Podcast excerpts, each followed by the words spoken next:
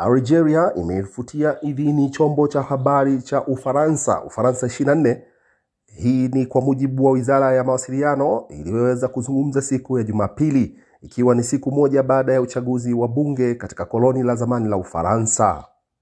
Akizungumza katika nukuu zilizobebwa na shirika la habari la serikali la APS, msemaji wa wizara na serikali Amal Brahima alisema kwamba uhasama wa wazi na wa mara kwa mara wa kituo cha habari cha satelaiti dhidi ya nchi ya Algeria na taasisi zake ndio umepelekea hatua hiyo. Kumekuwepo habari kwamba Algeria ilikuwa ikiwakamata waandishi wa habari mashuhuri na wanaharakati kabla ya uchaguzi.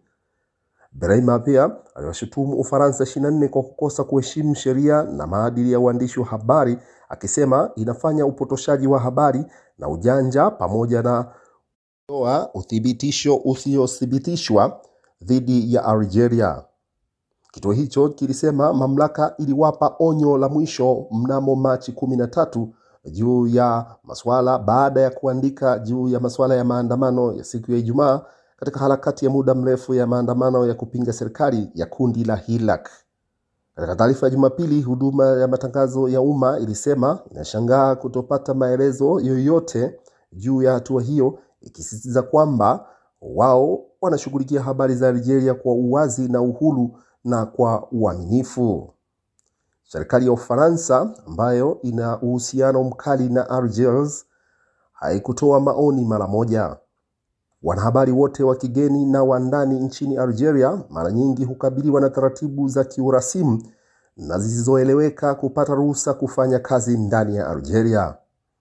Waandishi wasio na mipaka RSF waliorodhesha Algeria ikiwa namba 146 kati ya nchi 180 katika orodha yake ya uhuru wa vyombo vya habari ulimwenguni iliyotolewa mwaka 2020 ikiwa ni nafasi 27 kutoka ile nafasi waliokuwa nayo mwaka 2015. Kuondolewa kwa idhini ya Ufaransa 24 kulikuja siku moja baada ya nchi hiyo ya kaskazini mwa Afrika kufanya uchaguzi wa wabunge huku karibu asilimia sabini ya wapiga kura wakikataa kulingana na takwimu rasmi. Imekuja pia wakati shinikizo kubwa dhidi ya Hilak na msululu wa kukamatwa kwa waandishi wa habari na watu wa upinzani na pia mwanahabari wa kujitegemea Khalid Dralin na mkurugenzi wa kituo cha redio kinachounga mageuzi Ihsan El Kadi walikuwa miongoni mwa watu saba waliokamatwa Alhamis.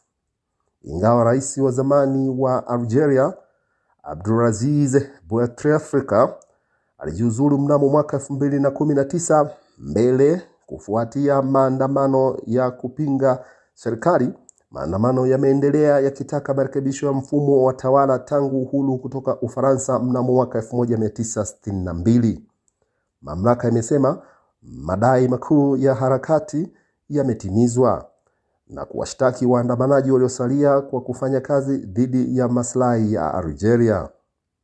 Vuguvugu za Hirak lilirejea tena mitaani mnamo mwezi Februari baada ya mapumziko ya karibu mwaka mzima kwa sababu ya janga la korona, baada ya kunusurika kampeni ya kukamatwa, uchaguzi wa rais na kura za maoni ya kikatiba, ambayo ni moja kati ya malengo ambayo yamekwisha kuzikwa na hakuna kinaozungumzwa dhidi ya hayo masuala ya katiba. Kutoka hapa ni mimi Fortunatus Charles Kasomfi wa Chano Africa.